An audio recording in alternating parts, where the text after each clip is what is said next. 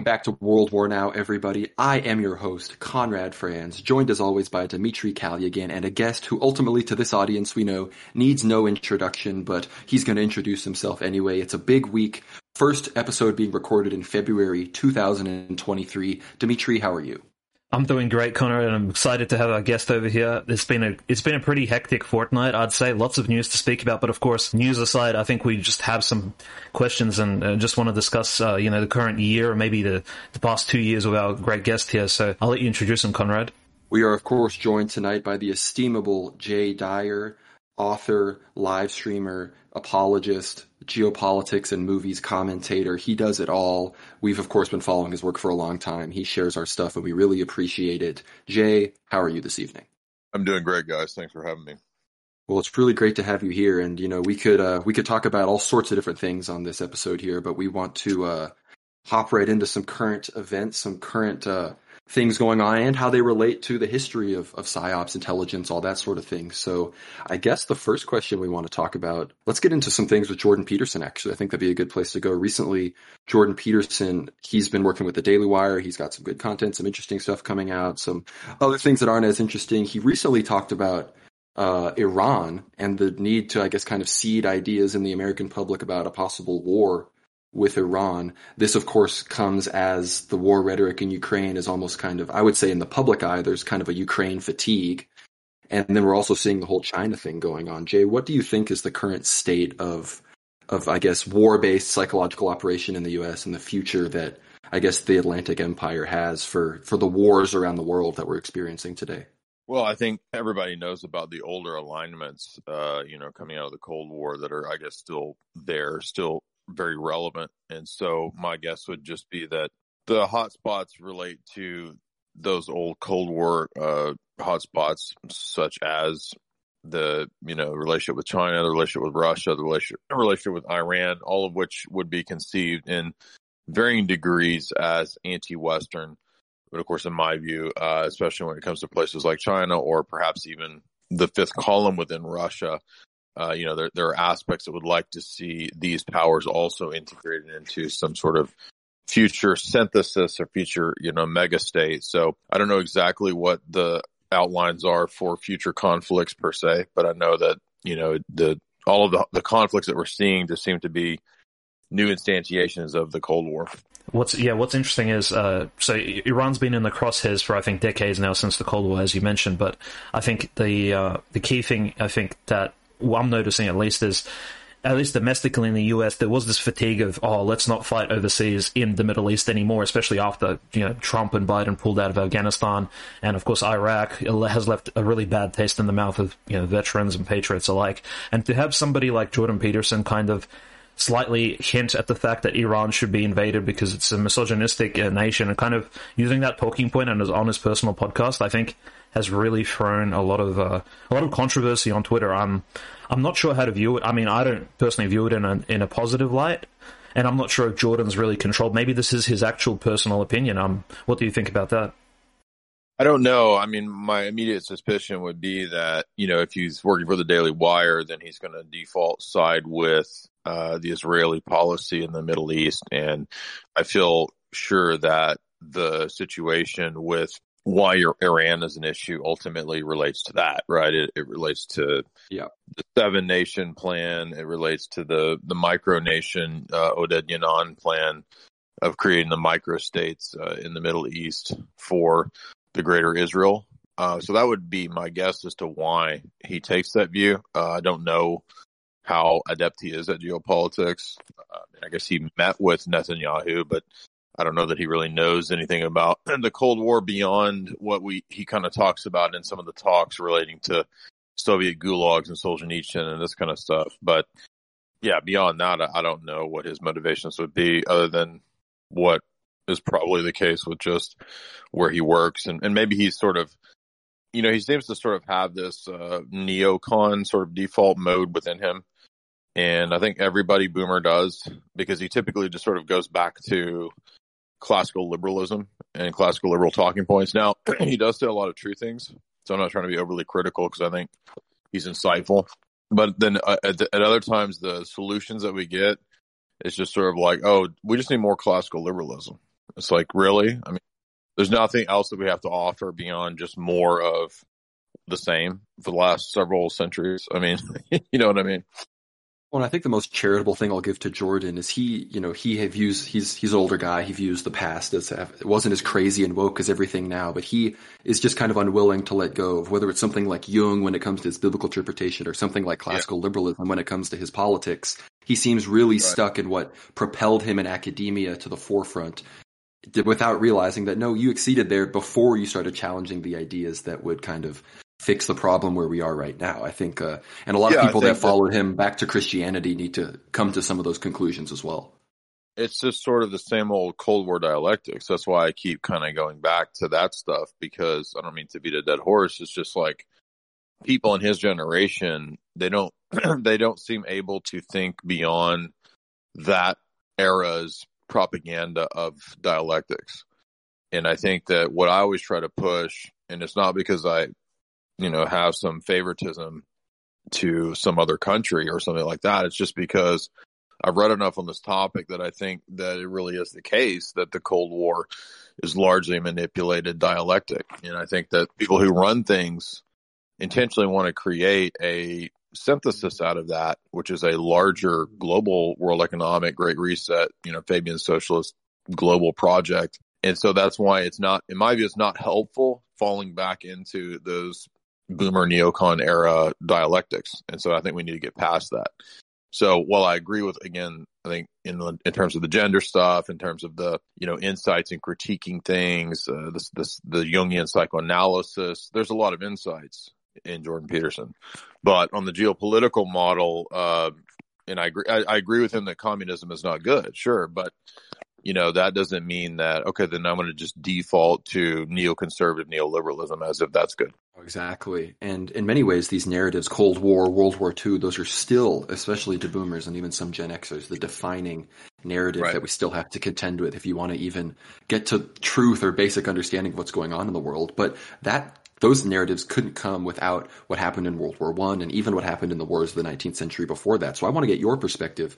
We've heard a lot. You talk about this very true idea with well, not idea, just the fact that World War One was ultimately planned by the British, the Atlantic Empire to destroy Austro-Hungary and the Russian Empire as right. as the two kind of main enemies of the British merchant seafaring empire. And I'm wondering also your perspective on the German Empire at the time, because we know Spengler and others have talked about the danger that would come if the two land empires, whether it was Germany and Russia or also Austro-Hungary being a more land empire, then forming against you know that that sea empire and how the German Empire plays into that narrative as well, as well as Iran, as we were just talking about Iran as I would say kind of that heartland empire of the Middle East that has always been targeted by what I would say Israel in this case is the British. Like they would represent the British in this scenario. So I think this pattern really repeats right. itself around the around the empire zones, you could call them of the world. I wonder what your thoughts are on that. Yeah, well, and Israel began when it was, you know, established that it was an outpost of the British Empire. That was its original function. Now, of course, the British Empire doesn't really exist anymore, but what does exist is the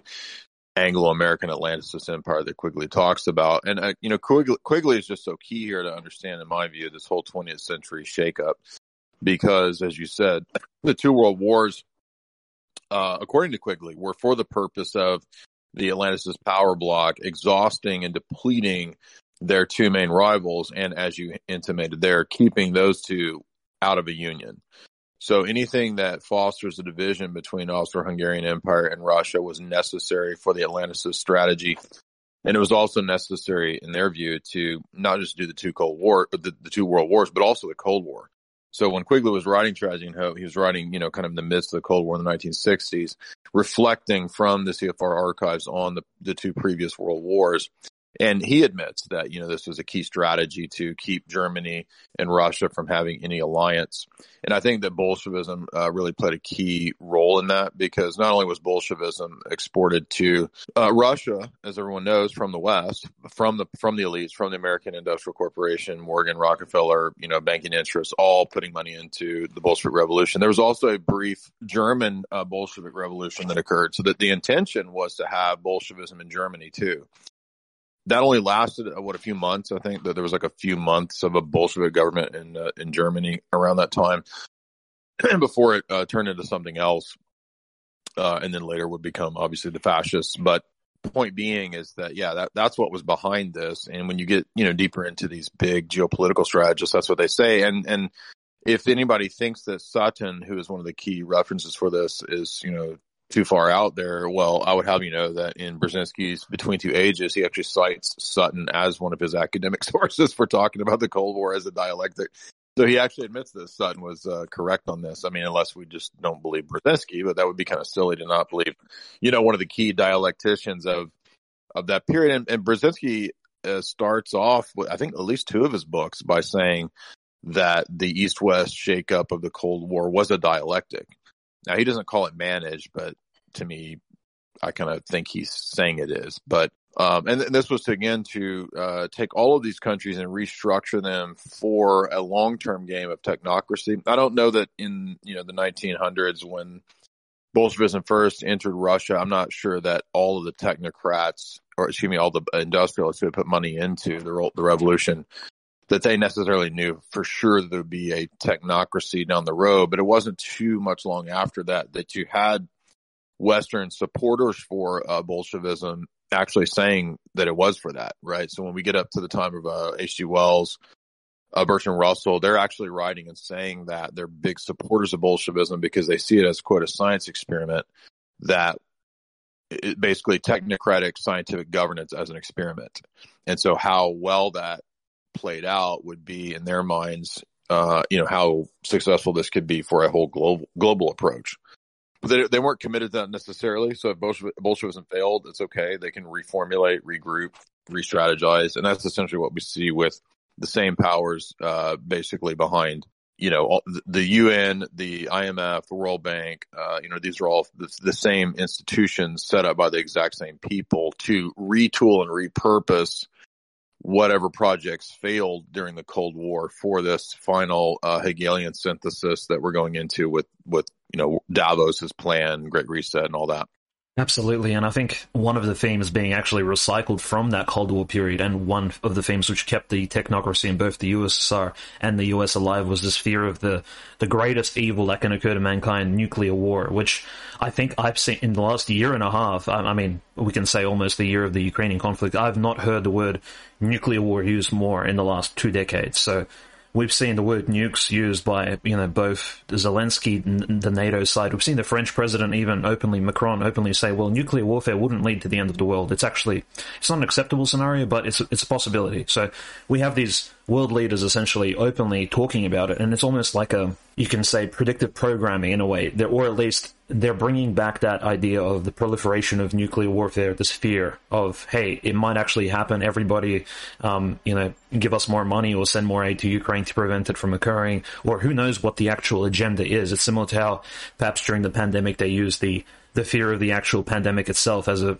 as a way to you know convince people in order to buy into certain strategies and whatnot. But now at the moment, I've we just wanted to get your thoughts, Jay, on the fact that hey, the word nukes has been used over the last year and maybe a bit more than ever before, and probably maybe even our, both of our lifetimes. I would say since the '60s, since the uh, Cuban Missile Crisis. It's really, I think, a little bit unprecedented. I'm not sure what's behind all of this. Yeah, I was just turning in Quigley to the section where he discusses it because uh, he's really insightful on this point because he talks about the um the stories that were used uh, after the the bombing, you know, of Nagasaki and and and all that that they realized that how powerful these stories were for just as propaganda stories. Now, I'm not saying that uh, people misunderstood me, like that I think nuclear fission isn't real. Or, I never said anything like that. What I was saying was that Quigley explains the power of the nuke as a psyop. That's all. Uh, I'm not saying that there's not nuclear power. I'm saying that this the power it doesn't require a lot of nukes going off to scare the crap out of people because Quigley points out that a lot of what was going on with the uh, the AEC, which is the Atomic Energy Commission, he he says this is not me. He says that a lot of this wasn't even people who were involved in science.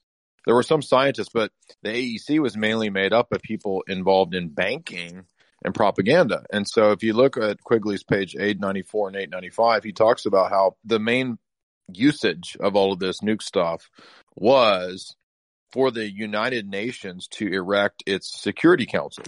So the United Nations Security Council would have never existed without all of the so-called nuclear proliferation.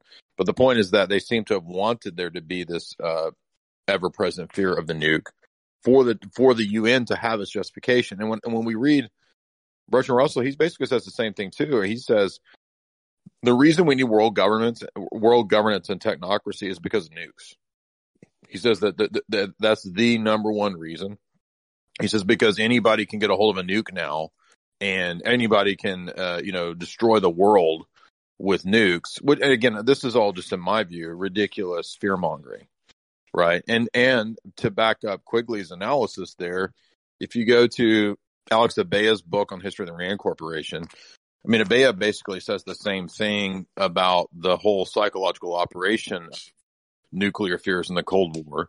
Again, not saying that there can't be bombs going off or that's not possible, but that the real power in the nuclear story is the story, right? And it's a lot more, it's much more uh, useful as a story than it is for actually destroying entire continents, right? I mean, do you see what I'm saying? Like, because if you destroy an entire continent, you know, then presumably your continent will be destroyed as well, right? So this doesn't really, there's not much advantage in this, but there is a lot of advantage to the perpetual fear of it, which justifies a lot of these globalist bureaucracies and globalist control structures. And that's the, that's the point I'm trying to make. That's what, that's what they say. Well, just think about mutually assured destruction. Oh yeah, think I mean mutually assured destruction only benefits those who have powerful intelligence apparatuses. They can wage complete hybrid warfare against any state they want because every state's now afraid to move any kind of military capacity around because at any point supposedly they could just get blown up. And it also pairs into the the whole energy thing because now it's controversial when a country even wants to supposedly adopt fission and now supposedly fusion developing energy. Yeah, so it's now more you of can a basically control. prevent. Exactly. Yeah, you can, you can justify any of your moves by this. Is what is what I'm trying to say. no, I and completely that's, agree. that's what that's what Russell says. He's like, he's like anybody who doubts our move for global governance and who doesn't want that. He basically says you want nuclear war and you're guilty when the rogue state set off the nukes. I mean, it's like, Yeah. Uh, but again, heard that kind of another thing he also before? says, another thing he also says is funny is that he says that it's the fault of, of man that nukes have been created. And he's like, and so he's like, humans have become reckless and they want war and they're going to destroy the planet. And so he, I'm not joking. He actually says that we need to get rid of humans because they created nukes because they're going to destroy the planet. And then he turns around and he says, uh, humans are, uh, you know, scientific, uh, geniuses, the, the elite, he's saying, are the scientific geniuses. He said, because we created these wonders like nuclear power. So now wait a minute, is nuclear power something that is, that you blame the masses for and that they need to be destroyed because they created this thing? But also it's like this great genius invention that the elite came up with. You see what I'm saying? Like he's so, Mhm. he's so slimy and contradictory like that. Well, I, this is, this leads into such a great something really relevant today, and this leads us into Davos and the WEF as well. And I don't know if you saw this when um, Alex Karp, who's the CEO of Palantir and ex CIA, he said that their software single handedly stopped the far right in Europe due to supposedly ending Islamic terrorist attacks and catching them before they occur, as well as his product built the same Palantir and their, their associated things that Alex Karp is in charge of helped spread the COVID narrative. So like it's it's really just showing how supposedly this person with their technology and their control of this narrative and their ability to prevent what you could call the logical conclusions of multicultural policy and left-wing policy in Europe, they've put in so much effort to control the narrative surrounding that that someone goes to Davos and could just claim that their software stopped the rise of like fascism or the right wing or whatever reaction would have come against the tide of multiculturalism in Europe. I'm wondering your thoughts on that and the WEF this year, 2020. 2022 in general, 2023 rather. Um, yeah, so I did pay quite a bit of attention to Davos this year because I think, uh, I think my first Davos video was 2016 or 2017. So it's something that I have had on my radar for a good while now. I've read a significant amount of Klaus's works as well as other attendees and, you know, I've looked into the history of Davos. So, you know, it represents, uh, one of these sort of steering committee front piece uh, operation. So, you know, it's basically the people from Bilderberg have a, a, more public version of Bilderberg, which is what I think Davos is, World Economic Forum. And this comes out of the uh, period during the Cold War when Kissinger, uh, through Harvard, it's called the Harvard Research Project, Uh, they wanted to set up another one of these steering committees after they basically set up a million other ones. Uh, and so he came up with the idea to recruit uh, Klaus, um, and it was actually a CIA operation. So Klaus was recruited uh, via a CIA project known as World Economic Forum in Davos, and it's all the same suspects, all the same people who, uh, according to David Rockefeller's memoirs, it was him, um, Prince Bernhard of the Netherlands, the SS guy, uh, and some other, you know, well, very wealthy people who basically set up Bilderberg. So Bilderberg is the root of Davos. Davos is public Bilderberg. I think Klaus used to be the steering committee guy for Bilderberg at one point. So it's all the same corporate elite of the West, this thing, Atlanticist corporate elite. And so I'm not surprised that Palantir, you know, would be there saying that, uh, claiming that they've been claiming these kinds of things for a long time. And that's what a lot of internet security, private security internet companies were, were have been championing that they can steer narratives, they can prevent crimes. Pre-crime is what a lot of these people are even even pushing now. And really, all this is is just highly invasive surveillance that um, sometimes even makes up threats that they, you know, it's like when the FBI provocateurs and then they come in and like bust their own people. Ah, see, we stopped a terror we stopped the terror event that we ourselves were provo- uh, provocateuring, so we're the heroes. And it's kind of the same thing that I think, in my view, a lot of these. Uh, well, it's like the Spider-Man meme where everyone's just pointing at each other, and it's like, wait yeah. a second, like. yeah, so uh, no, I wasn't actually aware that uh, that they were saying that, but I'm not surprised because that's I think a lot of this stuff is is it's kind of control from the top down. I mean, you know, that Klaus was saying for the last few years that the next big thing would be cyber polygon that we would see, uh, you know, mass internet outages and, uh, cyber attacks and that was all coming to disrupt the West and oh, it's going to be China, it's going to be Iran, it's going to be Russia, it's all the usual suspects. But, you know, we can all recall from the uh, WikiLeaks Vault 7 that actually anything can be spoofed. So that could entirely be the West. you know what I mean? When this happens, right? Yeah, and it's interesting because Klaus Schwab, just on, on that same note, he, he is the only person almost uh, that we've seen that Zelensky actually appears in a suit before and like kind of presents himself in a more or less presentable fashion, at least in 2022. And of course, Zelensky did send his wife, Alyona Zelenska, to actually visit Davos and speak at the WEF as a sort of envoy. So his closest person, the person he loves the most, he sent as an ambassador of his views.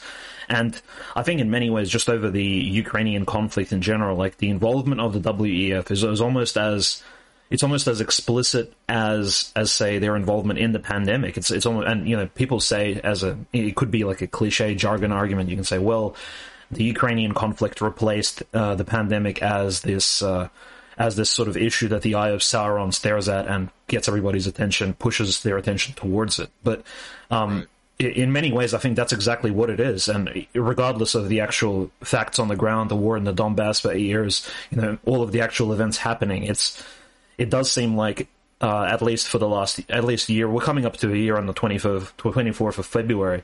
The World Economic Forum and the, all these structures they do want to point the world's attention towards Ukraine, towards uh, you know the crimes that allegedly Russia has committed over the last year. And of course, this is all underpinned by, of course, these Bilderberg figures running it from the in the background Klaus Schwab, and even more, I think, uh, even more esoteric, I suppose. And this is based on two of the books he's written, Esoteric Hollywood, is just the fact that Zelensky himself is a very esoterically Hollywood character, and in many ways, he's not he's not American Hollywood, but he's uh, he's basically the king of Ukrainian Hollywood. He's the he played in the, um he played a president of Ukraine in the Public Servant TV show, which aired from 2015 until 2019, three seasons. So he actually played a president of Ukraine before he was elected president. And I mean, if that's not a psyop predictable programming sort of um, you know, mini project. I don't know what is. And of course, there's you could almost compare him to like an Arnold Schwarzenegger, who you know famously has attended Bohemian Grove several times. I remember Alex Jones reporting on this in the during the Obama years. So Arnold Schwarzenegger being a complete you know Western. Arnold actually yep. attended uh, uh, Bilderberg too. Oh wow! Okay, well, that's there we go. So it's even bigger than that. And so Zelensky is this, uh, I guess, Eastern European version of an Arnold. As weird as it sounds, and the fact right. that an entire nation follows him and believes him is um, it's almost like a like if the pandemic was a test towards control, Zelensky is like a test towards how far would you follow um, you know, such a figure. Yeah, and Ukraine is slated to be. There's multiple reasons why. I know you guys know this, but you know, Ukraine is a, a key a strategic region. Uh, Brzezinski actually years uh, before all this had written about what would need to be need to happen in Ukraine. So actually, Brzezinski kind of planned out and stated that there would be this Ukraine conflict perhaps even all the way back in uh, Grand Chessboard, but also he mentions Ukraine in a Strategic Vision, which I think he wrote around 2015, 16, somewhere in there, maybe 2014. So this was kind of, you know, this was planned out obviously a long time ago. And, and we know that, you know, the, the, uh, Soros uh, color revolution stuff had been there, the orange revolution going all the way back to the 80s and 90s. So, you know, this is, this was a long time in the works. And that's because, you know, the West knows the importance of Ukraine uh, for this, keeping Russia at bay and, you know, breadbasket, all that stuff. Back to Hitler. I mean, and, and even back to World War One, which is essentially where the, where Ukraine comes from. But, you know, Hitler had this same idea and, and the, the existence of, uh, you know, these Nazi networks, these Azov battalion, all this kind of stuff, that goes back to World War II as well, because the West through the uh, Gehlen network, Otto Skorzeny, all these you know Nazis that were actually training you know, black ops people in a lot of different intelligence agencies. That that's the networks for where all these these things come from, going back to World War II. So it's still it's still a key region, still a strategic uh, area because the West it just it's just kind of like it's flipped from new new masters, right? Or ultimately, I guess you could say it was always the same masters in the Ukraine, but yeah, and there's also the the elements that have come out with the bio labs that were there, and that most likely they might have been working on race specific, genetic specific weapons targeted perhaps at Slavs. That's another reason for the conflict. So there's a lot going on with that. But I think that if we know the, the history of World War II, if we know the Cold War, we know that Ukraine is, is a key area. And it's also slated to be one of these future, uh, like 5G, 6G, Skynet, uh, places. So they, they want to experiment with Ukraine as one of these uh, like a future smart city state. I don't know if you've seen that, but there's a lot of information that came out, especially in the last year, about what they want to do with Ukraine in regard to like smart city type stuff. So that's another element of this. I think. I think uh, Tristan did a really good video on that. I don't. Do you guys know what I'm talking about? Yeah, yeah, and not even that. Like even during the pandemic, like like Kiev and Lvov, I believe, were two of the main cities that literally had like app your red, yellow, green, a fact yeah. your vaccine status with your test. Like yeah, it was, exactly. and they were able to do this because of because of just the amount of NATO, NGO, US. Just yeah. it's just an entirely propped up That's state, why, so they could yeah. just run wild. And that's why Zelensky was what a couple week or two ago was up there saying, if you want to get good business opportunity, come to Ukraine. Uh, if you're a Fortune 100, got good business for you here. I guess and, you guys saw that clip, right? Oh yeah, and Larry Fink yeah. is like, yeah, we agree, but you got to end this conflict because he recognizes the rising, like he recognizes the danger the petrodollar is facing right now, and some of these other things that are gonna that are gonna break his bank if things don't kind of start going the way they need to start going in his mind. Naturally, and there's all kinds of, say, local corruption as well coming in from the you know ecclesiological side, kind of off topic, but in the same in the same sort of vein, we are speaking about Ukraine, and you have this absolutely insane schism, which for whatever reason still hasn't ended. And uh, you have not not just the you know schismatic stealing churches from the Orthodox folks, just like they would in the you know communist period. You'd, you'd have things which almost ripped out of straight out of uh, Archipelago Gulag and also the early 1930s and 20s when the Russian church was essentially well when the Bolsheviks created a mirror church, and so you have Zelensky essentially supporting the schismatics as well. So he's not even pretending to be an anti-Christian. He's saying, you know, I'm still supporting Christians, but just not not your main church. I'm supporting these schismatics here. And of course, all the crimes follow on from this, where we have, you know, reports of priests getting stabbed, churches being burned down, you know, obviously, uh, liturgies being stopped, interrupted by people just coming in and raiding it. Um, you know, all these threats to real estate bishops. Yeah, having yeah. raids in the raids in the churches. Oh gosh, I, I, don't even. I have no comments on that. Like, I mean, they were they were yeah, exactly. They were having raves, disco parties, and staging op- opera plays, like Ukrainian local ones, in the actual the main monastery of Ukraine, which is one thousand years old. It's as old as Mount Athos. Is essentially like as old as Mount Athos itself, this monastery, and they're staging a play in it. I the level of sacrilege here, it's almost as it's almost akin to a humiliation ritual for the Ukrainian people themselves. It's not even mocking the Russians, but actually mocking the local Ukrainians or the, the folks who actually lived in this area. It's as if you know, just saying that look, we've conquered you, and we're going to make fun of your a thousand year old Orthodox Christian tradition, and you're not going to do anything about it. So it, it really is a it's really explicit. Yeah, and it's important to understand that the the Fordham University, the Jesuits, a lot of these groups were already operative in operation at the same time in parallel with the CIA Soros operations of the color revolutions in the Ukraine, preparing for where we are now for years. That's what the ecumenists and the uniates and the Jesuits were also there in Ukraine doing to help and to promote. And so they were the ones behind essentially fostering this ecumenist movement there, as well as the evangelical Protestant groups, which also have CIA uh, cover there um, as as sort of fronts for the CIA that uh, Hackert has, has documented in several of his essays of Soul of the East and an espionage history archive, and then we get into the history of the State Department really putting pressure on the EP to recognize the schismatics. In my view, this is just part and parcel with the geopolitical strategy of the color revolutions to politically make the Ukraine into essentially a, a Western uh, vassal puppet state. Now you do the exact same move by creating a parallel Western CIA puppet church. And isn't that ironic? Because I thought that's what Bolsheviks did. Oh, and then here we are, the CIA doing the exact same thing in the Ukraine and in Macedonia. And so what we see is that this is just a, a model and a strategy that the geopolitical power does, whether they have a communist ideology, whether they have a, a, socialist, or whether they have a capitalist neoliberal ideology. It's the same strategy of attempting to create your own parallel episcopate that goes along with your puppet government that you put in place. And uh, I've been recently, I've been reading a lot of uh, texts on the history of East German Stasi and their means and methods of infiltrating the Roman Catholic Church. Now, obviously, I'm not Roman Catholic, but I'm very interested in that topic because it's going to be the same model, the same application as to what's happening in the Orthodox world. And I think we're already seeing that. And the reason that matters is that, of course, in the U.S., the Orthodox Church, I expect is already sort of happening. That they're intentionally, I think, splitting it down the middle. So they want to drive a wedge down the middle, not just to the church in Ukraine or in Macedonia, or, but everywhere. So essentially, the, the Orthodox Church, especially in America, is going to be split down the middle between the EP ecumenist, uh, much of the OCA that will go along with that, Go Arch. They want to be under the EP. And then the EP will, uh, essentially for uh, 2025, 2030, they're already talking about the possibility of a new Florence, a new union with, with Francis. And so that's the ultimate goal here.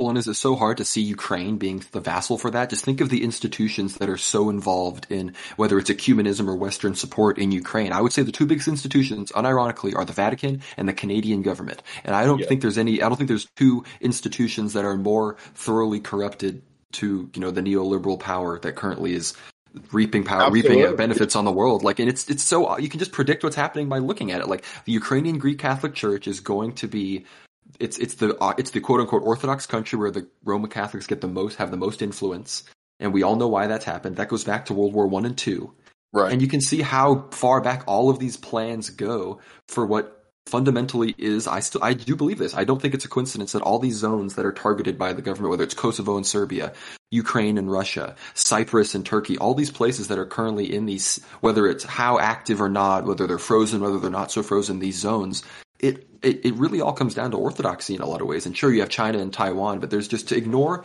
the targeting of orthodoxy and the canonical church by the empire and the powers that be, I think is just silly. And you mentioned all of the predictions from Brzezinski and these others on what was going to go on in Ukraine.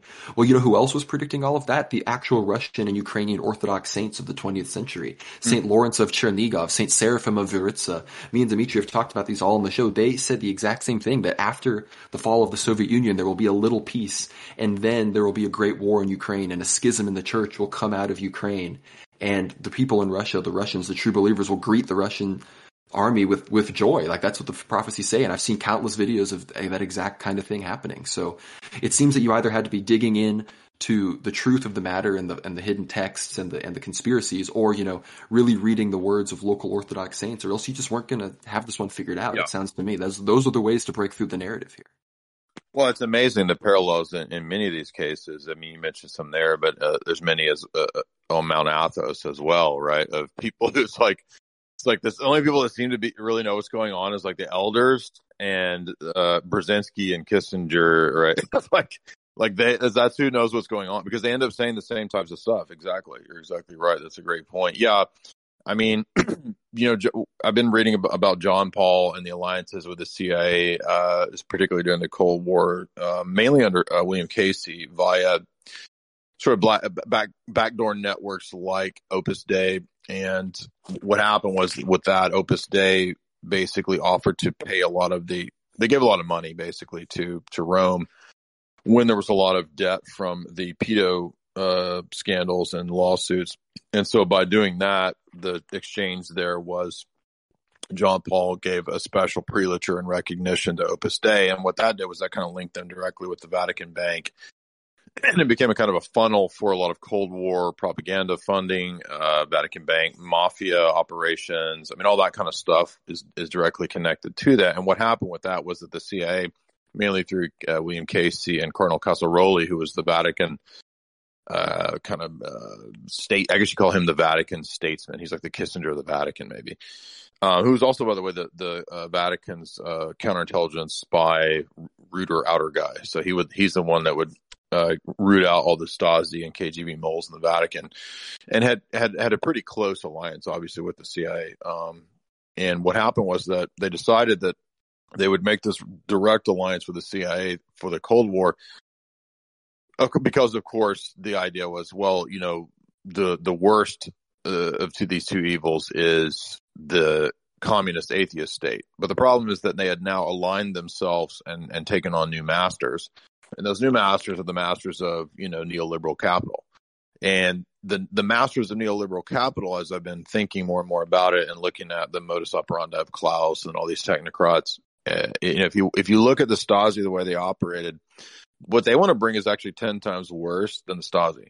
Like what the technocrats want is like the Stasi times ten with all of the same harassment, social credit score. I mean, all this kind of stuff basically existed in East Germany in, in a kind of a primitive form. Um, and you would get harassed and you would get, you know, sh- you, you couldn't, uh, you know, get necessary foods. You couldn't do this or that. You would have people, you know, following you around. Well, now it's going to be like the purple hair people eater, you know, Stasi, who, or actually just an algorithm, right? That's going to, that's going to have all this in place. That's what they want. And, you know, we'll watch a movie like The Lives of Others, which doesn't, in my view, the point is not to glorify Western neoliberalism versus East German Sovietism or, or, or Stasi uh, tyranny. It's actually that the point is that everybody everybody can see that what's in the Stasi mindset is bad. But if that's the case, then what the technocrats are trying to push is ten times worse than that. So how how could anybody not be against the Atlanticist technocratic Great Reset model when it's ten times worse than the Stasi, which nobody's a huge fan of? I mean, maybe there's somebody who's like a Stasi defender out there. I don't know, but uh, don't get Ha- don't get Haas on here, bro. We just debated Haas. Don't call him back. I just found it fascinating that you know diving into the modus operandi of the Stasi and how they worked is like, hey, this is actually what Klaus and everybody's doing, but like on a global scale, ten times worse. And of course, uh, this mirrors exactly what we, you know, not just what we see in the Ukraine with the SBU, the Ukrainian version of the FBI, KGB. Essentially, they're taking photo shoots outside of the churches, like standing there in their uniforms outside of closed Orthodox monasteries. I'm not sure why they did that photo shoot in the first place. There's like hundreds of photos online of closed Orthodox churches with Ukrainian FBI, SBU troops essentially officers standing outside Ukrainian feds, Yeah. you can say. And it's like, why why would they post these photos with the Ukrainian government logo in the corner somewhere? And I'm just like, hold on, is this just a? I mean, it, it's obviously they're reporting to someone like this is evidence of their work, or I'm not sure. Uh, it's Um, it's it's kind of hard to put my finger on it, but again, uh, we see this in Ukraine. This version, as you mentioned, of like Stasi, this governmental, uh, you know, shutdown and coercion of Orthodoxy, and you know, pressuring and harassing uh, Christian churches, uh, you know, and the Roman Catholic Church, for as an example. Now, Right. uh, we saw that in the U.S. as well during the pandemic, in Western countries. I mean, New Zealand, Australia, Canada, the UK. Uh, that was a version as well of, hey, how far can we push Christians to, you know, bend to the state's will, and how, you know, how many churches can we close, how many, you know, masks can we put on people, etc. Like, of course, that's a controversial subject in and of itself, but I think that plus what we see in the Ukraine, these are all. Again, uh, they all stem from you know similar roots, I think, and maybe their, their inspiration uh, again lies in what the Stasi were doing, what the KGB were doing in the Soviet Union, and you know maybe even what Well, uh, I think, Hitler was you know. Klaus has that. Klaus has that bust of Lenin behind him, and and I understand that you know later Soviet philosophy wasn't identical to uh, to Lenin per se, but I think that you know he, he's someone who draws inspiration from these kinds of figures because the the power of Bolshevism was in its ability to create new markets. I mean, that's what Sutton says is that the the real reason that the industrialists and the uh, money power in the West were s- such big fans of Bolshevism wasn't anything to do with ideology per se, but mainly to do with when the wrecking ball of Bolshevism comes through, it destroys existing structures, wipes out a lot of the tradition, the heritage, creates a consolidation of markets and money that can then be transferred offshore. So it's basically just a creation of a new market. And we know that, you know, a lot of warfare in the 20th century, you know, a la Smedley Butler, that's essentially what it's about, right? It's about creating new markets, destroying to come in with the contractors and rebuild, et cetera. And I think that's what's going on with Ukraine right now. But it's just ironic to me that how many people, especially you know, the so-called conservatives in the West or in, in uh, Christianity in the West or in the Catholic Church, the trad cats, or and even the neocons in the Orthodox world, who you know love to you know reminisce over the struggles and the how how hard it was you know to deal with you know persecution by uh, Soviets during the Cold War of the Church and the Orthodox Church was had a parallel structure created that was a fake KGB, and then here they're doing the exact same thing in Ukraine. it's like, what are you talking about? It's the same model that the West, the CIA, is doing in the Ukraine. Are you crazy? Well, and I think Jay, that really leads us into some. I want to ask you about this. This is a bit of a. This might seem a bit of a convoluted question, but I think it gets us to a good place. We were mentioning earlier the. You almost, if you're not, you're either paying attention to the elders or you're uncovering the deep, real conspiracy lore. And from an epistemological perspective, you compare, I would say, orthodoxy or the consensus patrum or just the writings of the saints over any given century, maybe the past 200 years. And you compare perhaps what you could call the geopolitics or the perspective on reality that you might come away with after reading that compared to, say, a Roman Catholic who follows Fatima and the other things, or the popes and their geopolitical allegiances, or I would say even Islam and some of its geopolitical findings and other thoughts, of course, secularism and neoliberalism, we know where that leads you, but these other Marxism, communism, all these kind of worldviews and perspectives. I, I really do think that, that transcending ideology and just reading the saints and understanding orthodoxy and orthodox history is the way to fundamentally have some clarity in some of these things. And I want to know, as someone who has mm-hmm. devoted so much of his time to orthodox epistemology, how would you bridge those two kinds of things? Where, of course, in the philosophical realm, we have presuppositional apologetics, orthodoxy, and Trinitarianism, and the, under- the the clarity and understanding of knowledge, metaphysics, and ethics that those bring us. But when it comes to these kind of psyops and in this world, I think in many ways the same principles apply in how we can see through that nonsense. Do you agree? Yeah, I think that one doesn't have to get a bunch of you know geopolitical texts and tomes to figure out what's going on. One can go that route if you're so inclined.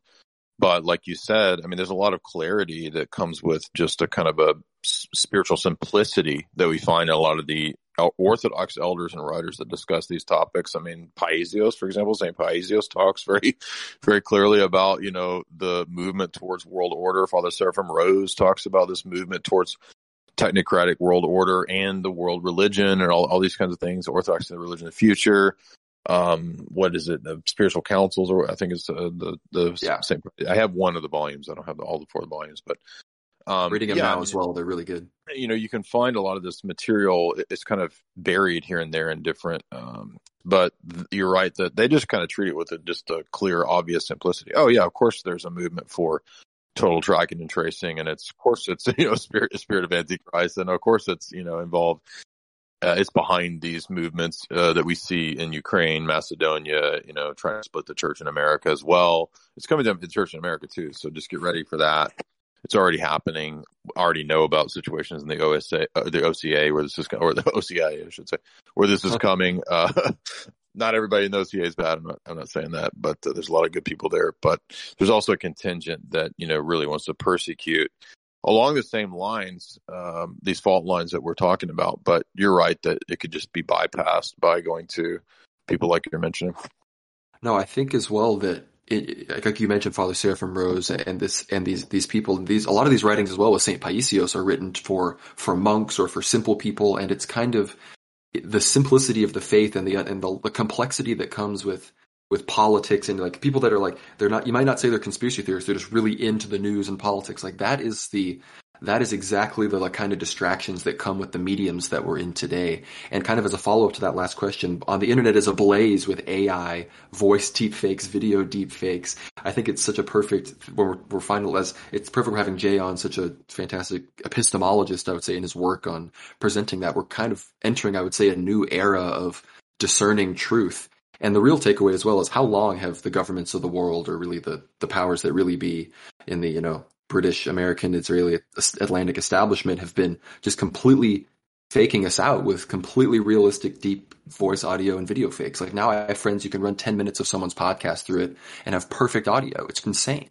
Yeah, it's kind of a crisis of credibility. Um, and it's also kind of a deep psyop that uh, certain writers had written about even 20 years ago. I think even Hoffman had mentioned maybe 20 years ago that the emergence of the internet and the never ending scroll uh, would have this destabilizing effect about people basically not trusting anything. And then what that does is that that will kind of put everybody in this position where they're going to default, just assume that this new Deus Ex Machina of AI is now some sort of like superior form of, oh, this is like the meta authority now it'll have this semi god status. It's already getting that. People on the internet making these dumb videos as if Chat GPT was like going to take over the world, and it's so amazing. So, dude, that's that thing was like the lamest, wokest.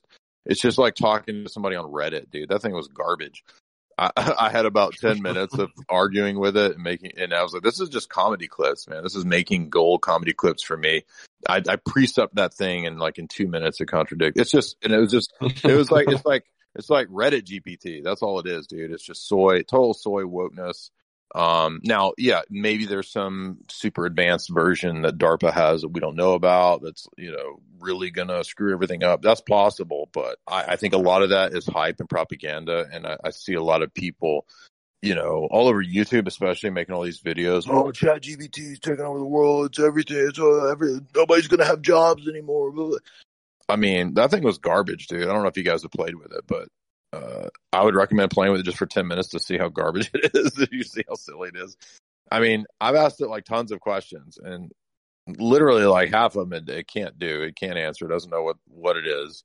And the answers are all, the, when, especially if you ask about something controversial, the answers are all, you know, super woke, lame. I mean, I just think it's garbage, but, uh, it is going to continue to be pushed as this, new semi-divine authority figure. And I think it's intended to fill the vacuum. It's a scam, but it's intended to fill the vacuum that people's crisis of credibility, uh, you know, is, is seeking. Yeah, absolutely. And, you know, this kind of leads into, you know, back in the past, a thousand years ago when the schism first occurred, you had, say, the Roman Catholic Church, for example, relying on a, like just launching a bunch of forgeries. And perhaps this is the new millennium's version. exactly. So, and I, I, even, when I read old Russian texts like these forgeries, like the donation of the Pope Sylvester to Constantine. No, they're, they're.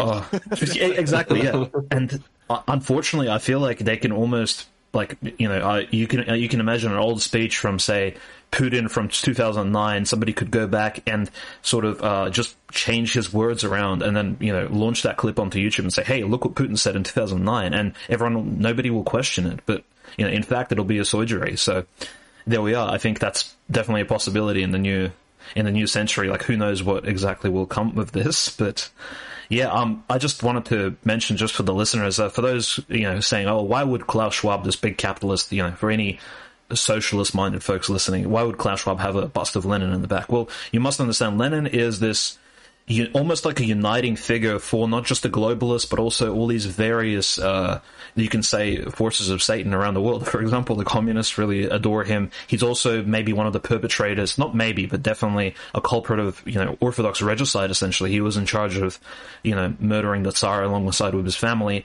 And on top of that, destroying Russia, you know, persecuting the church quite openly. And the Harvard uh, Ukrainian Studies Journal, which I believe is a quarterly or a monthly journal in 2018 released the you know the cover art was a statue of Lenin in uh, blue and yellow you know, painted in blue and yellow from 2018. So even the Harvard University admits that Lenin is the founder of Ukraine, and Putin actually says this on February the 24th when the operation began in his 45 minute opening sort of speech. He says, "Hey, by the way, in our archives it says Lenin is one of the founders of Ukraine. So why are you guys?" You know, Ukraine, you know, you guys shouldn't be neo Nazis, you know, because your state is founded. Putin basically took a shot at Zelensky and friends, but Putin was right. And Harvard admits this. And so Lenin is this uniting figure where, which unites not just liberals, capitalists, communists, Satanists, Bolsheviks, like all these bizarre, dark, uh, it's it's very interesting, and uh, obviously Lenin also was in some ways a pawn who was sent in as a front man because even in his speeches he wasn't he was good at giving speeches, but it's bizarre how they they're actually okay with having the front man unite them, whereas the big boys lead from the back. And Zelensky, in many ways, is this new Lenin, is this new Kerensky type figure who's leading from the front, but obviously he's not the guy making these huge decisions. Like, this is what people need to understand. Yeah. yeah so. Great analogies there. Yeah. The chat GPT is basically papal forgeries today. And then Zelensky is basically kind of a new Lenin. Yeah, absolutely. I mean, look, if people weren't paying attention though and just came onto Twitter, they'd think Trump is a Blade fan and that Ben Shapiro has a thing for AOC and whatever else They'd see these AI do things mm-hmm. telling them to believe. They're getting pretty crazy, which is really affecting my decision to maybe have my face on future live streams and episodes if people can run that through an algorithm and make me do and say whatever they want me to. It's a little spooky, I'll be honest. Yeah, I saw. Did you see the one of Trump talking about how nobody wanted gay Ron Swanson on that TV show? I didn't see that one. You have to say that. Yeah. So, so if you don't know the video game Last of Us, right? It's it's like a popular, uh, yeah, yeah, you know, HBO show now. And the last episode, they had Ron, the guy that plays Ron Swanson, on there, basically being Ron Swanson, but now he's gay. Uh, and then I did hear about did, the flamboyant homosexuality at the somebody, end. Yeah. Somebody did a Trump. Dude, it sounded just like Trump, right? It's, it's a deepfake of Trump. Like, can you believe this? They've got him gay. Nobody wants this. this is terrible. And then it's, you know, I can't, a bunch of stuff I can't say on YouTube, but yeah, it's yeah, funny. Yeah.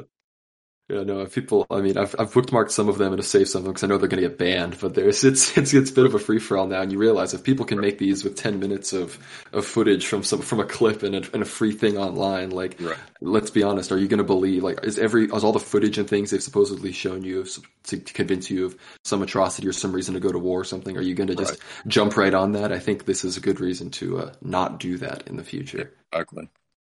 exactly. Anything else you guys want to get into before we uh, kind of close out my segment? Uh, honestly, no. Unless there's anything you want to talk about, I'm gonna we're gonna see you in uh we're gonna no, see you in uh in February, bro. I'm gonna see you IRL, and uh, I think uh, I'm looking forward to that. Seeing you in Austin. We've got some uh some mm. buddies coming out from the parish, and oh, uh, oh sweet, yeah. Yeah, I want to remind people if they do want to get tickets to the event, you can go to my Twitter, you can go to my website. It's the uh, the links to Eventbrite, and it's the event at February 11th, uh, right outside of uh, UT Austin.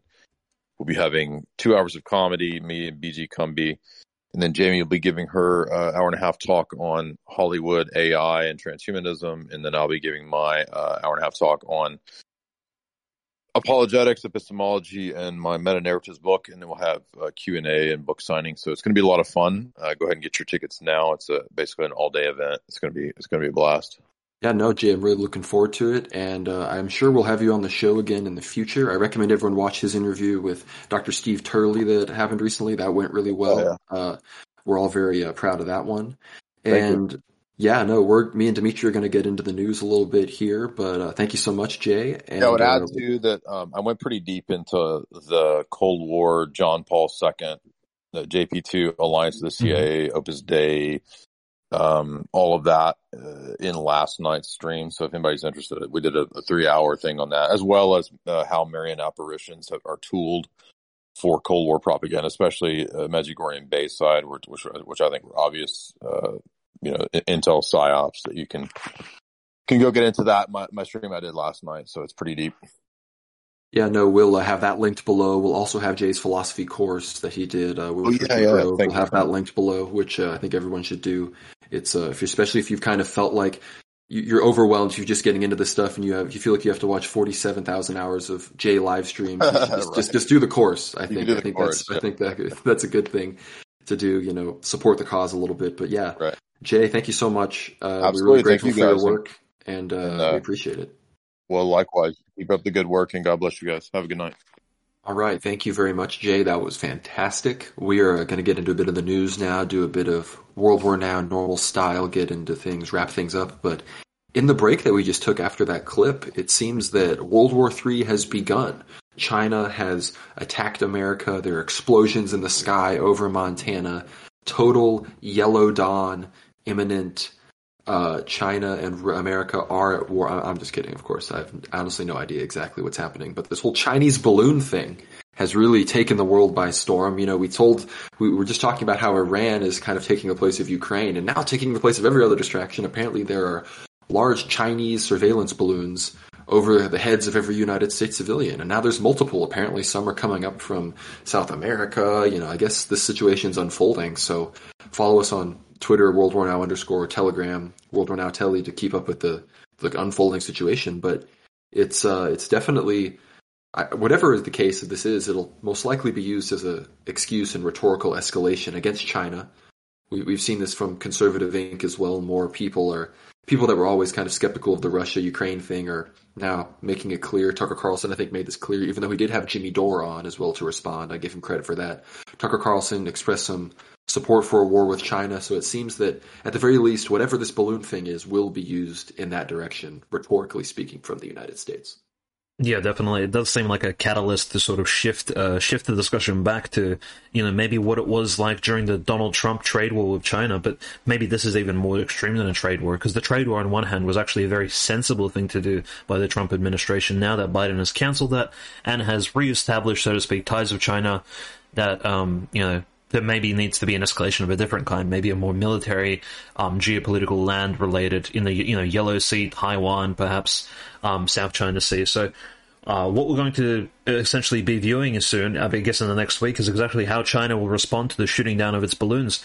Uh, but most importantly is that you may ask, well, how do you know these balloons are Chinese? Well, it's already been confirmed by American officials in, uh, I believe, one or two press conferences at least during this weekend on the uh, on the 4th of February 2023 that yes, indeed, these balloons are Chinese. So they actually do belong to China, and yeah, they are flying over the United States and South America. So exactly what the outcome will be, I guess we'll see in the coming hours, possibly days, and definitely by next week. Next week's episode, we'll have a proper synopsis of exactly why this took place. And yeah, again, um, just as we mentioned with Jay, there is a certain Ukraine fatigue. So most of these stories, as soon as notice, as soon as the stories break, they distract the audience and the attention of the, the people on Twitter, the people on mass media, social media, away from the Ukrainian conflict because Zelensky is getting boring. Of course, uh, people are tired of hearing about him asking for aid, and you know we'll speak about the Ukrainian conflict in a bit. But generally speaking, it, it has been uh, kind of on the on the downslope in terms of actual searchability. People talking about it, uh, people not googling it, Ukraine as much. It has fallen in uh, popularity. Well, and I think in many ways we got to wait for what the Chinese government says. That's not to say that what they would say is gospel, but I'm curious how they'll respond.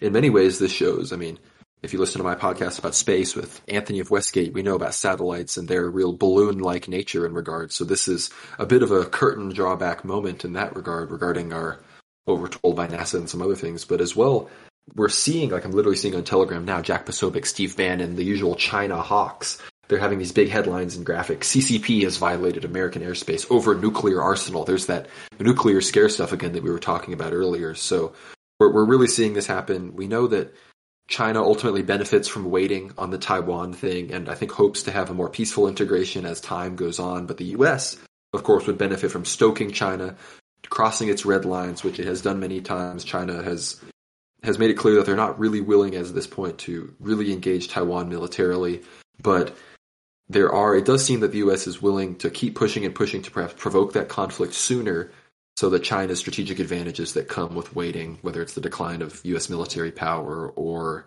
the uh, decline of Taiwanese nationalism within Taiwan itself and support for the CPC grows there.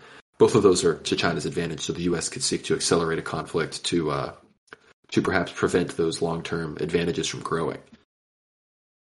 Yeah, that's right, and you know, a, the best offense is a good defense. So you might say, well, the United States is you know is trillions of dollars in debt. Its military, uh, you know, s- stocks are actually being flown to the Ukraine as we speak. They're actually being transferred.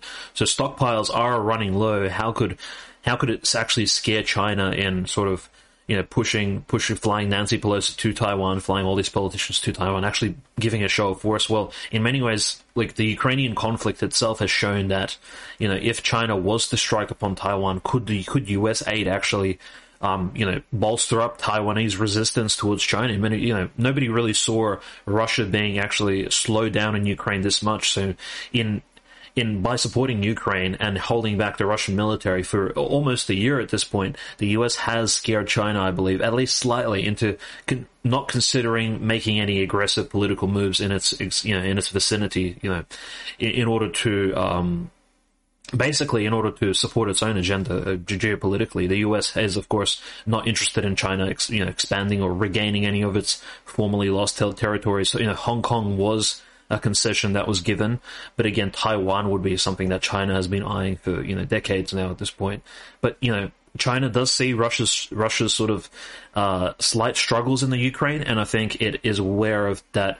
It may face certain struggles of a similar kind in Taiwan if if the U.S. begins, you know, of course, buffing up the Taiwanese military as well. I think that's a possibility. I know that's very much in the realm of hypothetical, but nobody really saw six, seven years ago the same you know being done to the Ukraine. I mean, nobody had this in the in their yearly bingo cards, you know, seven eight years ago. So, yeah, that's definitely a possibility. I think.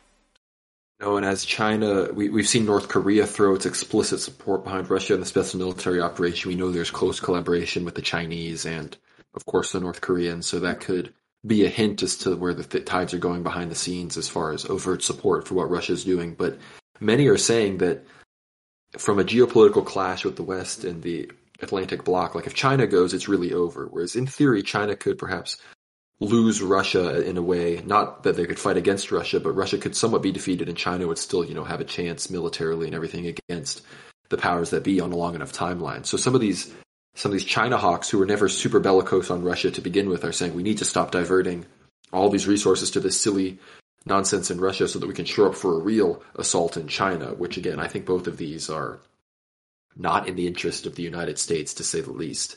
But yeah, we're going to be watching that unfold. But when it comes to World War and other things unfolding, tanks are more tanks are being sent to Ukraine. I know in many ways I actually agree with Brian Berletic that this isn't going to make a huge difference.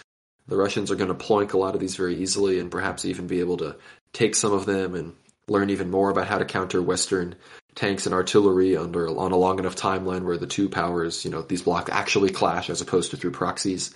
So I think this isn't going to secure any kind of territorial gain for Ukraine. They're going to eventually have to retreat from Bakhmut, which is being surrounded. But Dmitriy has a few more details on the current tank situation, on Abrams, Leopards, and as well as the actual on the ground situation. Yeah, so besides all the uh, howitzers, the munitions, the various types of missiles being sent to the Ukraine, which has already been confirmed by the various smaller nation nations, uh, you know, com- uh, inside of NATO, the largest, of course, shipments are the 31 Abrams tanks being sent by the US. Now, the unfortunate development for the Ukrainians here is that the Abrams were delayed by almost a year, at least, or you know, six six months, six to twelve months. They're saying that the Abrams need to be prepared uh, to be sent to Ukraine. So the question arises: Will Ukraine even uh, continue to fight six months into 2023 at this point? And the prognosis is not looking too good, especially what about you know considering what uh, the outlook is for the for the near future, starting in spring.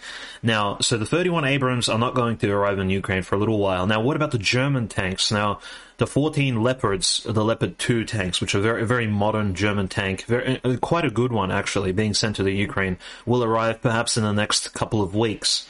At this point, or at least six to eight of them will arrive soon, and the rest will arrive a bit later. Now, Germany has announced just a couple days ago in early February 2023 that they're actually sending 88 Leopard 1, which is an older model of tanks. So we have 14 Leopard 2s and 88, Lep- 88 Leopard 1s being sent uh, to the Ukraine, which is almost 100 tanks from Germany alone. Now, Uh, it, this this rises the number raises the number of total tanks being sent by NATO in 2023 to about 200 in total. Now this is quite a bit, I would say, and yes, it would perhaps cause a difference in the current state of things where the Russians are aren't using that many resources to surround Bakhmut.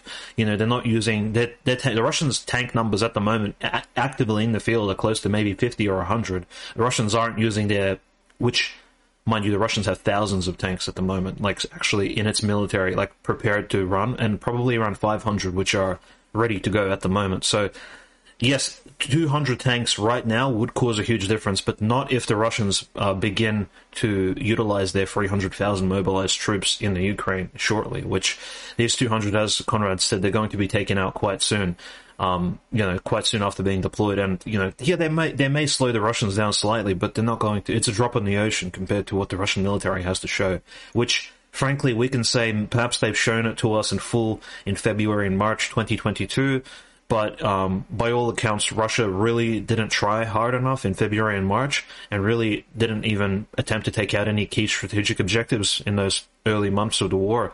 So at this point, uh, the special military operation is very much still leaning in Russia's favor, despite all of these uh, aid packages being sent to the Ukraine. Um, naturally speaking, of course, uh, 1488 being a very provocative number, I'm not sure why Germany exactly selected this particular number of tanks being sent. Maybe it's an inside joke of some sort, uh, maybe a reference to the neo-Nazi movement in the Ukraine. But uh, you know, uh, the humor, the humor kind of takes a back seat here. You know, but will it'll definitely be written down in the history books, I believe. Well, I think the, the idea of the green government 1488 posting is a little bit funny to me in general. So I think that's uh, that, that I'm kind of glad that'll that'll be in the history books for all the meme future meme lords and everything. But when it comes to um, we're going to talk a little bit about persecutions and some of the other things. But when when it comes to what's going to happen in the spring, is there do you have any information or any kind of I don't know about information, but any kind of insight or idea or guess or whatever it is that as to where you think the focus on that might be, whether it could be towards the Kharkov direction, whether it could again be towards Zaporozhye, as we've kind of seen the link, the, the beginnings of slow movement, or is it going to be from Belarus? There's like, what is there any kind of indication, whether it's the troop placements or anything that, and we see the Western media hyping some things up again as they were at the beginning of the special military operation, which is about to reach its, you know, year anniversary. What, what do you see on the horizon here? Yeah, so essentially on the Kherson end, we'll start from the south. So around Crimea, Kherson, uh, we don't have much information regarding its defense. We we do see Ukrainians are actually conscripting and recruiting Russian as well as Ukrainian citizens of Kherson to man the trenches around that southern area. But besides that, we're not quite sure how robust the Ukrainian defenses are in the south. Now, moving up northwards towards Zaporozhye, uh, the Russians, of course, still use Zaporozhye as the main target after Bakhmut.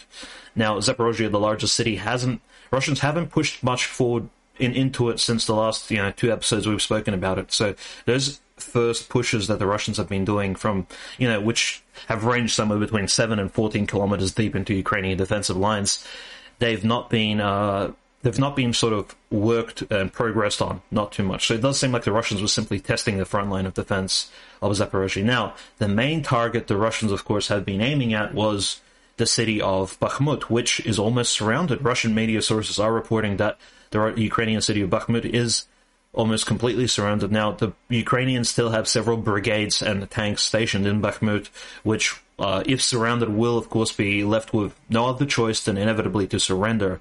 Now, you may say, well, why would they surrender? They should fight to the death. Well, there's no, similar to Mariupol, there's really, in, in, in, modern military senses, there's no way of fighting out of that surrounding. Um, you know, you're getting bombarded by all sides. For, you know, from all sides by artillery. The Russians can, of course, send in inf- infiltrator squads as mortars from all angles hitting you. There's no way you can actually succeed in not just breaking out, but again succeeding in actually winning in that battle. So it would be honorable and of course respectable for the Ukrainians in Bakhmut to surrender to the Russian army. um, and of course Wagner, who was leading the uh, surrounding, of course. So this is the result of, of course, Soledar falling to the Russians uh, two to three weeks ago, and these are the fruits. Now we're seeing Bakhmut actually fall to the Russians, a huge moral boost to the Russian force. And uh, next, I guess the goal would be Zaporozhye, which is right next door, and we've been speaking about that. But again, we'll need to see what exactly transpires in the coming weeks in February.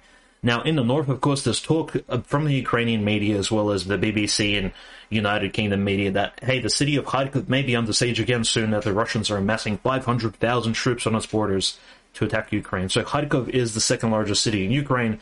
The chance of it falling to Russia, of course, is bleak. Now, um, you know, obviously Kharkov is a gigantic city. It's a, has almost a million people, uh, I believe more than a million. And Russians taking Kharkov would be probably the greatest feat of this special military operation thus far, much larger than Kherson or Zaporozhye or even Bakhmut at this point.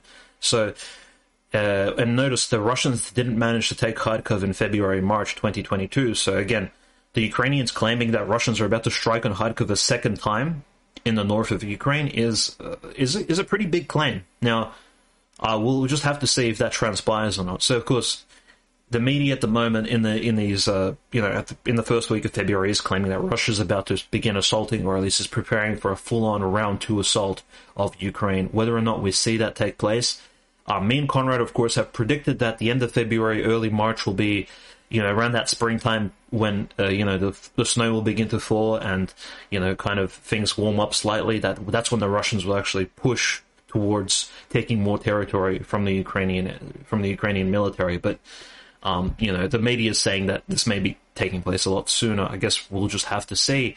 Uh, but yeah, Russians are in a pretty good position at the moment. You know, the taking of Bakhmut, which should fall within maybe a week or two, will of course boost the morale of the Russian side quite significantly at the moment.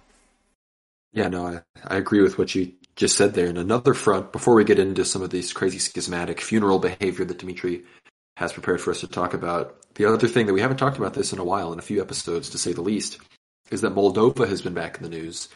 And it seems that many Moldovans are expressing their disdain for possible, you know, NATO intervention and certain NATO groups talking about we need to form a task force to help Moldova, and the president of Moldova is really going all in on being a pro Westerner and all this kind of stuff. But a recent poll was released, conducted in Moldova, that revealed that 56% of Moldovans will not take up arms to defend Moldova in case of Russian attack or a Transnistrian attack. And remember, Transnistria is that little sliver on the border with Ukraine from uh, in, in Moldova that's entirely controlled by Russians and Russian-backed separatists, and I believe there's a Russian military base there.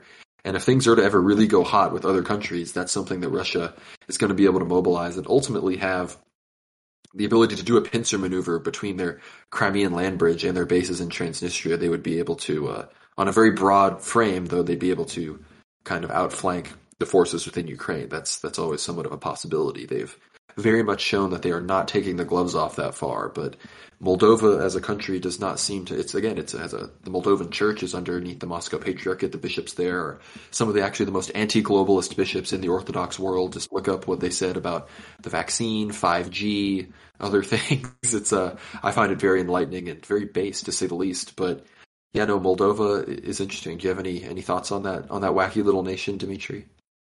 Yeah, I think the question of Moldova, of course, Transnistria, obviously ties into the larger um, dialectic, and this is, of course, I think justified dialectic tension between Romanian, the Romanian nation and the Russian nation, which, uh, you know, Moldova and Transnistria are right there on the border, and there's that huge debate, which is, you know, one of the main contentious points between Romanians and Russians is who controls Moldova. So Moldova technically um, is home to many people of Romanian heritage, and the church is run by a Russian administration and Russian bishops control. So there is that, you know, a kind of contentious point as to who runs Moldovan church affairs. Now, um, this really hasn't been resolved, and if you see any arguments between Russians and Romanians, which you know they're both Orthodox peoples, it'll be mainly over that particular area. You know, Mold- Romanians claiming that the Russians are uh, either you know continuers of the communist sort of status quo or Russian imperialists, and the Russians will claim that Romanians are simply delusional and unaware of history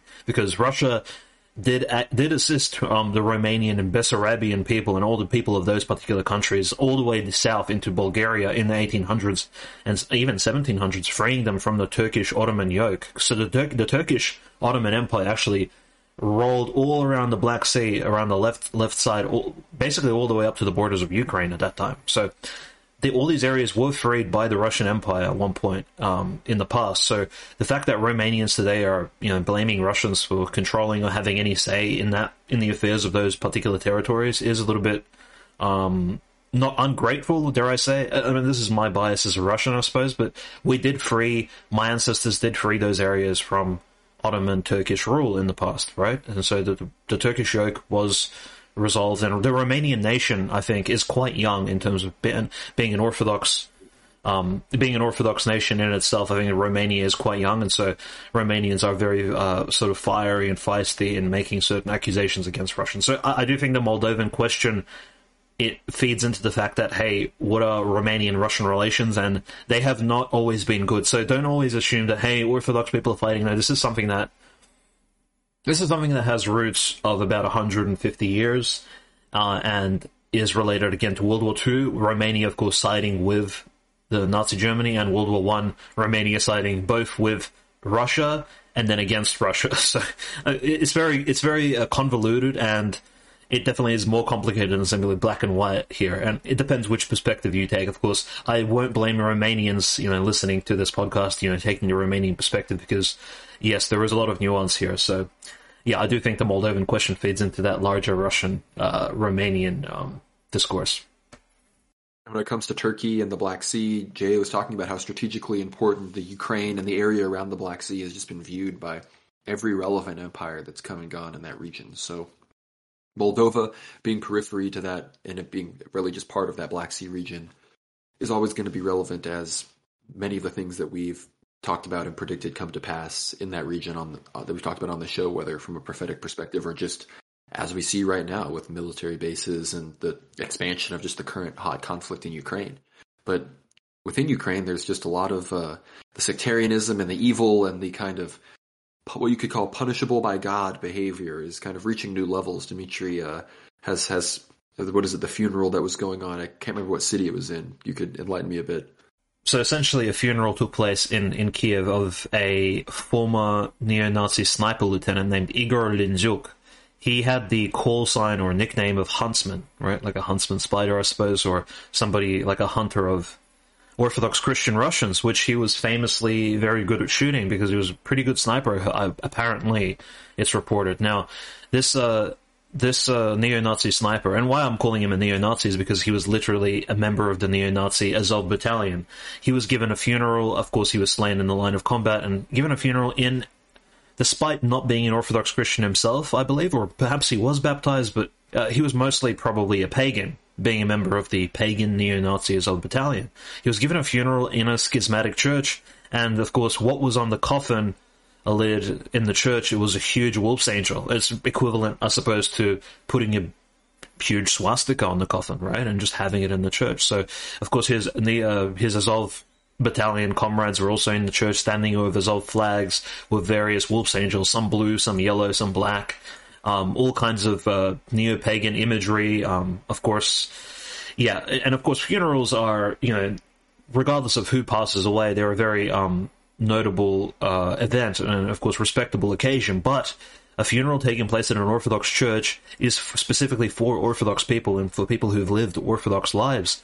There are even restrictions in the past. There's been there have been restrictions placed on certain people not being able to you know receive an Orthodox funeral upon passing. For example, actors and you know people acting in theaters, and you know this is going back to old rules in the Orthodox Church. So actors were looked down upon as people of uh, sort of you know kind of a perverted lifestyle, and prostitutes as well were never given Orthodox funerals. And in many ways, I believe giving this pagan Azov neo-Nazi a or funeral with having a huge wolf's angel neo-Nazi symbol on his coffin is. Uh, essentially a huge act of sacrilege in the church. And there are, you know, and fr- like, fortunately, right? Fortunately, the church took place and was a schismatic church led by this schismatic uh, fake bishop Epiphany, Metropolitan of Kiev, and you know the fact that it took place in a, in a schismatic church, of course, underlines the fact that hey, you know, look, were actually willing to endorse and cause a synthesis between this fake church, which we spoke about with Jay, and this neo-Nazi Azov battalion regime. So in many ways, it's like a relationship between Epiphany and Kolomoisky are united here. It's a, it's a great synthesis of evil that's happening here in Ukraine. This is just one example of it. So a neo-Nazi funeral in an Orthodox church. Well, I mean, how bad can it get, right? Well, no, and ultimately you just almost want to just cut it down the middle, give the Uniates Lviv in the very western portion, and let them join Poland, and then just allow the Russians to take the rest and restore order with the canonical church. Because this is just this is just nonsense. And it, again, it's the epicenter. Again, this literal neo-Nazi funeral is also the epicenter of contention within global orthodoxy. That, as we talked about with Jay's ultimate roots, is mega ecumenism, liberalism, and just the total destruction of possible union with with papist, the papacy in Rome in the future with Patriarch Bartholomew, all these things. Hence, ultimately, I think are going to find a lot of their roots in Ukraine with the largest uniate group of, you know, Greek Byzantine Catholics, as they're called in Ukraine, being styling themselves as Orthodox, as well as, of course, that brings in the Vatican presence, as well as, of course, the schismatics and the expansion of territory from the State Department controlled ecumenical patriarchs. So this all, it all comes down to this I think is true perversion of orthodoxy that is a very central tenet to this conflict that of course no one in the West talks nor cares about. So I think in many ways people need to need to remember that and it's really only uh, I've said it before and it sounds like dramatic or it sounds like propaganda or whatever, but the only solution I see to some of this is just more and more territory and more and more of these parishes falling under the control of the Russian Federation, especially in the territory that's already officially Russian. Yeah, it seems that throughout throughout the conflict, Russians have been the ones who've actually respected the religious rights of all these various religions, and also haven't encroached upon religious freedoms of any sort. But of course, primarily we're concerned for the Orthodox Church, and the freedom and protection of the Orthodox Church has not been provided for by Zelensky. On the opposite side, he's actually openly announced persecution against it. So, and many Orthodox bishops have cursed him, have anathematized him, and also disconnected anyone who's participating in these persecutions from the church and from God himself. So it's already been done. Anathemas have been read out and curses have been given.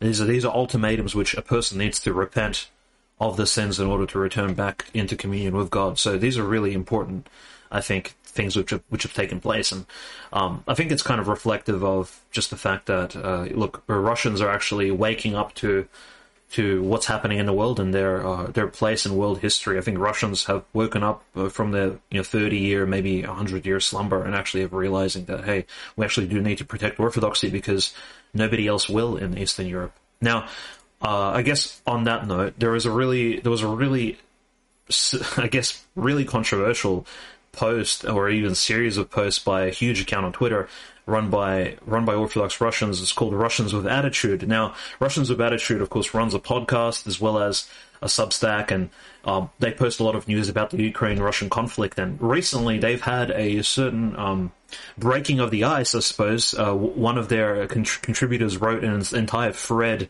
basically discussing the fact that Russian the way Russia views the Soviet Union was in fact uh, in a negative sense. So the Soviet Union actually didn't contribute much towards Russia, or at least not as much as some communist claim. And you know, they wrote they had this big, essentially spilling out of the of, of truth uh, onto onto Twitter. And one of the things they mentioned, of course, was the fact that hey, Yeltsin actually, you know, caused the caused the destruction of the lives of many Russian people, which of course is true. Me and Conrad both agree with that. They've also claimed that look, the Soviet Union was a very exploitative, exploitative and uh, leeching system for the various minorities inside the USSR, which leached on the larger Russian Russian nation, of course, and this would this is shown um, as well in statistics and archives from the Soviet Union, which showed exports and imports to various smaller nations or smaller nation states within the Soviet Union, such as Georgia, such as Estonia, Lithuania, and even Ukraine. So smaller nations in the USSR actually gained more from being members of the USSR rather than R- RSFSR, which uh, which was Russia. So the Russians actually suffered more under the Soviet Union than the smaller nations which were members of it. So he, he, they actually went on to, speak about that and you know quite in depth, and this triggered a lot of people online. Now I thought the, the coolest part of their post was the mentioning that hey look. St. Nicholas II, the last Orthodox Russian emperor, was an outstanding statesman. He led Russia to triumph and he was slandered Uh, he did not sign any abdication, and that is all propaganda. He and his family died the depths of martyrs, and the truth was always on his side. Now, I mean, this is a very controversial post because on one hand, he's, he's of course claiming that Nicholas II was a great statesman, which of course me and Conrad agree because we've read the actual history books as well as the primary text. This is not really a contention among serious historians. Now, two, he claims that the abdication document in in uh, late February, March of 1917 was not signed by Nicholas II, and this is probably one of the most, uh, I would say, contentious and questionable uh, positions that Russians' attitude has held for a long time now. because what this means is that the Russian emperor never abdicated, he was forced into house detention and then subsequently murdered and still withheld power within his authority. He never tapped out. He never became like, you know, like Vucic, a cock of Kosovo, which, you know, he wasn't a Pontius Pilate who washed his hands and said, no, no, okay, the Jews of, the Jews of Jerusalem can have Christ. I'm washing my hands. I'm not in charge anymore. The Russian emperor didn't do that. If he didn't sign, uh, you know, this apparent abdication document. So the claim, of course, is now being investigated by historians. Only in the last 20 years this has begun. And Russians of Attitude is aware of these investigations and sides with the opinion, of course, of me as well as Pyotr Multatuli and other great historians in Russia at the moment who agree that, hey, no abdication document was signed. This has huge implications on Russian history, which has always slandered St. Nicholas, calling him a weak ruler, um, at least the communists and liberals have. Even some Orthodox people, they've said, "Hey, look, this guy actually signed the abdication document. He's a, you know, he's a weak, he's a weak ruler. Like he wasn't ready to stand and die for his country, for his role as the Tsar and Orthodox emperor. Orthodox emperors don't abdicate normally. Like, you know, why would he abdicate and give power to the Freemasons and communists? Like that's that seems like a betrayal of his duty. That's like asking a bishop for a bishop to, you know, go go into retirement forcibly, you know, defrocking himself. Like this is something which is uh, incredibly controversial, but it has been taken as the status quo for decades now. And of course, Russians of attitude pushing this orthodox based red pilled opinion and putting it out onto Twitter for everybody to see is a huge step, I think, in waking a lot of people up, including a lot of Russians. Well, I think as well, just look at Tsar Nicholas's life. I mean, he fought tooth and nail to not even sign the 1905 concessions and, you know, the constitutional nature of the monarchy. And he only did it because he realized it would save lives because the people would fight against it if he didn't. But in the context of having already also received what we believe is the prophecy from Saint Seraphim of Sarov, between all the other evidence, there's just no. It, it, it really truly doesn't make a lot of sense why he would have just abdicated and signed it away with all the everything that he knew was going on with the war and with with everything. So it's uh, I think in many ways people should dive into it. It's a fascinating history, of course, but uh, I'm glad that Russians with Attitude are one of the biggest, if not the biggest, kind of Russian English language voice on Twitter and on YouTube in a lot of ways on this stuff. Is they're on the they're on the correct side as opposed to you know not to hate on Anatoly Karlin or others, but you know some of these other non not, not, you might not say orthodox big O and little O those positions are not necessarily the norm among Russian nationalists, and it seems that the tide of orthodoxy and true pride in Orthodox tradition is is taking root. Yeah, that's right. There's no shame in saying that. Look, Orthodox saints make mistakes, and Nicholas II probably made mistakes as well, and Russians of attitude would agree there, and even, even of course, Nicholas II would probably agree himself that yes, he's made mistakes, but to claim that, you know, uh, the whole empire basically tapped out and threw itself away, I think, is against the uh, uh, against going basically against history. And Conrad correctly noted, noted that uh, during the Russian Revolution of um, 1904 1905, when in 1906, Nicholas did sign the Russian Constitution, which was a very limited document by all accounts. Like you can read it. It's actually probably if the Russian Constitution of the early 1900s was in power now, it'd be the, the most based constitution in the world. It had some pretty amazing, uh, you know, articles in it, and actually um, you know, it's not comparable to any modern constitution, even the American one. It's extremely orthodox, actually, in its in its written uh, text. Now, the fact that Saint Nicholas II was bullied and forced essentially into signing that document, I think provided the various um, newspapers and media outlets, which, mind you, I'm not going to mention it, but somebody did control most of the media outlets in Russia at the time, as well as Kiev and all the major cities. Um, this is the stats already out, and even the Saints at the time wrote about exactly who controls or who controlled in 1917, 1905 most of the media outlets, especially the newspapers, which was the main source of news for people who controlled all of these companies. Now you can go investigate it for yourself, dear listener, but um, yes, the you know That's just part of the puzzle, right? Now, of course, faking the abdication, like this is the last thing I'll say on this issue, but faking the abdication would, would have been a lot easier because you can simply say, well, Nicholas II, he, remember he signed that document in, in 1906? Yeah, well, he signed another document in 1917. It's just the continuation. He's just kind of doing his thing. You know, he signed one in 1906. He's, he signed one this year as well. Like, it's, it's a lot more it, the conspiracy here is that 1917 was only possible because of 1906, and it's kind of it was probably in the plans actually of the conspirators and of the Freemasons who forced both these documents into into signature. And uh, you know the second one, even if it was fake, it was easier to fake because the first one was signed. So you get it. It's a long term plan for these people, similar to how you know their idea was you know if they ever wanted to force a war between Russia and Ukraine, they needed to start the Maidan ahead of time. So they planned long term. These globalists, these enemies of humanity, these Satanists they plan things ahead of time and they execute them in steps and stages. So 1906 made the abdication false document of 1917 possible. And yet, of course, unfortunately, it's up to us Orthodox Christians to have the foresight to actually see these negative events coming, you know, and you know, I'm not preaching to the choir. You guys all know that, you know, foresight is required, but again, it's very difficult to sort of see these things coming. I don't think any Orthodox saints even saw the idea that the Russian Empire would be overturned in such a conspiratorial fashion. I mean, the saints said it clairvoyantly, but beyond clairvoyance, there was really no real prediction of it, and essentially no detailed explanation of how it would take place. Um, nobody really saw it coming here. I think this is a good place to start wrapping up, and it, shows, as we talked about with Jay, the epistemological question here: just how do you discern what's going on in the world? You know, stick with the saints, stick with the elders. Even in the midst of division within Orthodoxy, while most uh, holy people are obviously on the side of the majority of patriarchs and bishops in the church against the schism in Ukraine, even those few saintly people that are perhaps due to jurisdictional issues on the other side have been very much correct on the on the major issues. I mean, take many African bishops Metro, uh, Archbishop Makarios, who unfortunately has, I believe, the incorrect opinion on Ukraine, he was able to protect tens of thousands of his Kenyan flock from receiving the vaccination due to what I believe is just his saintly phronema and his having been raised and been brought up by saintly people and possessing that saintly deposit. Just as we say, having listened to the words of Metropolitan Neophytos, Saint Paisios, Father Seraphim Rose, Saint Gabriel Urgebadze, Saint Lawrence of Chernigov, these these beacons and lights throughout the horrors that are the 20th and 21st centuries allow people of simple faith even to see through the psyops, to see through nonsense, to see through BS. And that's,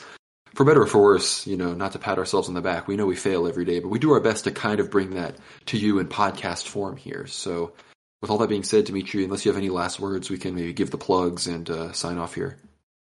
Yeah, so thank you everybody for listening, and thank you, big thank you for Jay you know, just coming on here and actually giving his opinion on all these controversial and yet very relevant subjects. Uh, it's always interesting to hear somebody as learned and as plugged in as Jay in order to, you know, give his opinion on these things. And it's, it's always welcome, of course. Um, we really appreciated it. And I think me and Conrad are, uh, you know, pretty uh, stoked to actually see what the week has you know has in store for us, especially with these balloons going down. With apparently you know the media reporting that Russia has moved its forces up to the border. Like there's a lot of things which of course we'll be reporting throughout the week. Maybe we'll even have a Twitter space around you know Wednesday or Thursday of this coming week. So just um, yeah, just be prepared, guys, to you know stay in contact. You know comment on the Substack, comment on the YouTube videos, tw- uh, send us DMs on Twitter. You know, be involved with us as we explore some of these big media stories coming up.